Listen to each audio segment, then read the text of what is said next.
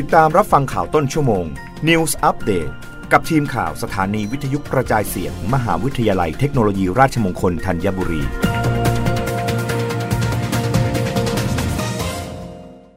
รับฟังข่าวต้นชั่วโมงโดยทีมข่าววิทยุราชมงคลธัญบุรีค่ะ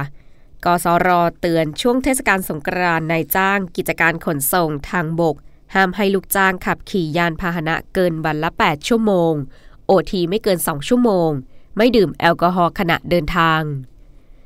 นายนิยมสองแก้ว อธิบดีกรมสวัสดิการคุ้มครองแรงงานกล่าวว่า ช่วงวันหยุดยาวเทศกาลสงกรานต์ในวันปีใหม่ไทย ที่พี่น้องแรงงานทุกคนรอคอย ที่จะได้มีความสุขกับครอบครัว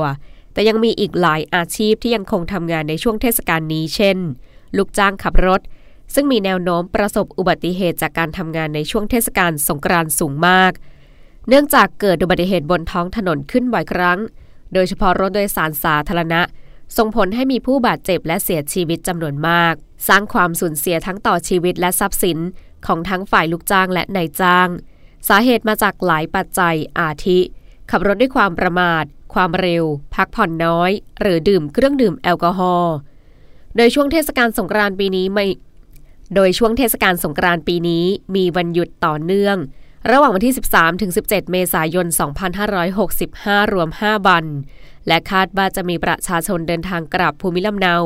หรือท่องเที่ยวเป็นจำนวนมากทำให้พนักงานขับรถต้องทำงานหนักมากขึ้น จึงฝากเตือนไปยังนายจ้าง สถานประกอบกิจการประเภทขนส่งทางบก ให้รณรงค์เรื่องการขับขี่ปลอดภัย